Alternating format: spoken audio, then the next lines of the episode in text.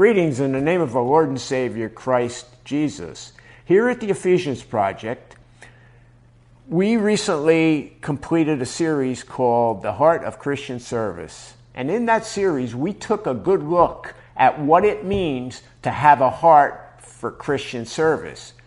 Are we performing Christian ministry with the right attitude and the right heart and with the right purpose in mind? That purpose being to bring glory to God. And we finished that series up in December 2018, so just a few months ago.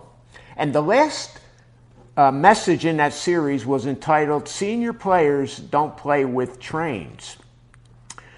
The driving force and intent of that message was to provide valuable insight and much-needed encouragement to those servants which the younger crowd classifies as seniors. And it was delightful find this month, April 2019. I was delighted to find that Hatchet Book Group published a book called Get On Your Knee Replacements and Pray. Now, I'm all about titles. I like using very inventful and exciting titles. So when I saw this title, it really caught my eye, and it just necessitated that I check it out, and so I did.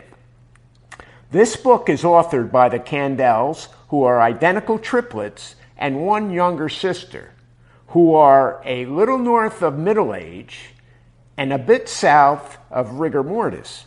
Together, they teach, write, and speak in church settings.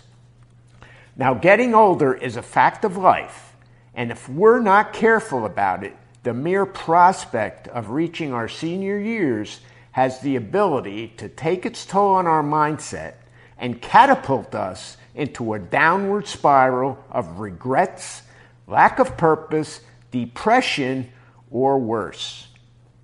An attitude of bitterness, especially towards the younger generations, may rear its ugly head and deprive us of the new direction that God has for us in this, the next step of our lives. Along come the Kandel sisters with insights that may give your outlook a much-needed overhaul and spiritual B12 shot. The layout of the book, its presentation, and its blend of humor makes for an easy read. The use of personal and sometimes self-deprecating stories that will sometimes make you laugh and at other times bring you to tears hit the mark, which is sometimes difficult when discussing the harsh realities of getting older. Many important areas are covered in a very delightful but impactful way. At the conclusion of each chapter is a prayer based on that chapter's underlying theme, which allows you to communicate to God about your needs in that particular arena. This is a most useful tool in my view, and I thank the authors for providing them.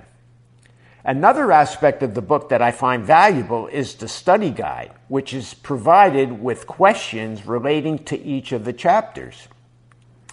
Seniors and those facing the next step in their lives are faced with difficult and sometimes overwhelming questions, misconceptions, and unsubstantiated perceptions. This lighthearted look at how to overcome negative emotions and let God use you to bring Him glory is a good read. And with the provided prayer and study questions can be used as a valuable tool in conducting Bible studies, especially in a small group setting. Many seniors may be in need of the life-changing lessons contained within its pages. So, get the book, read it, enjoy it, and spread the wealth. Thanks, Tony Mangone signing off. Have a great day.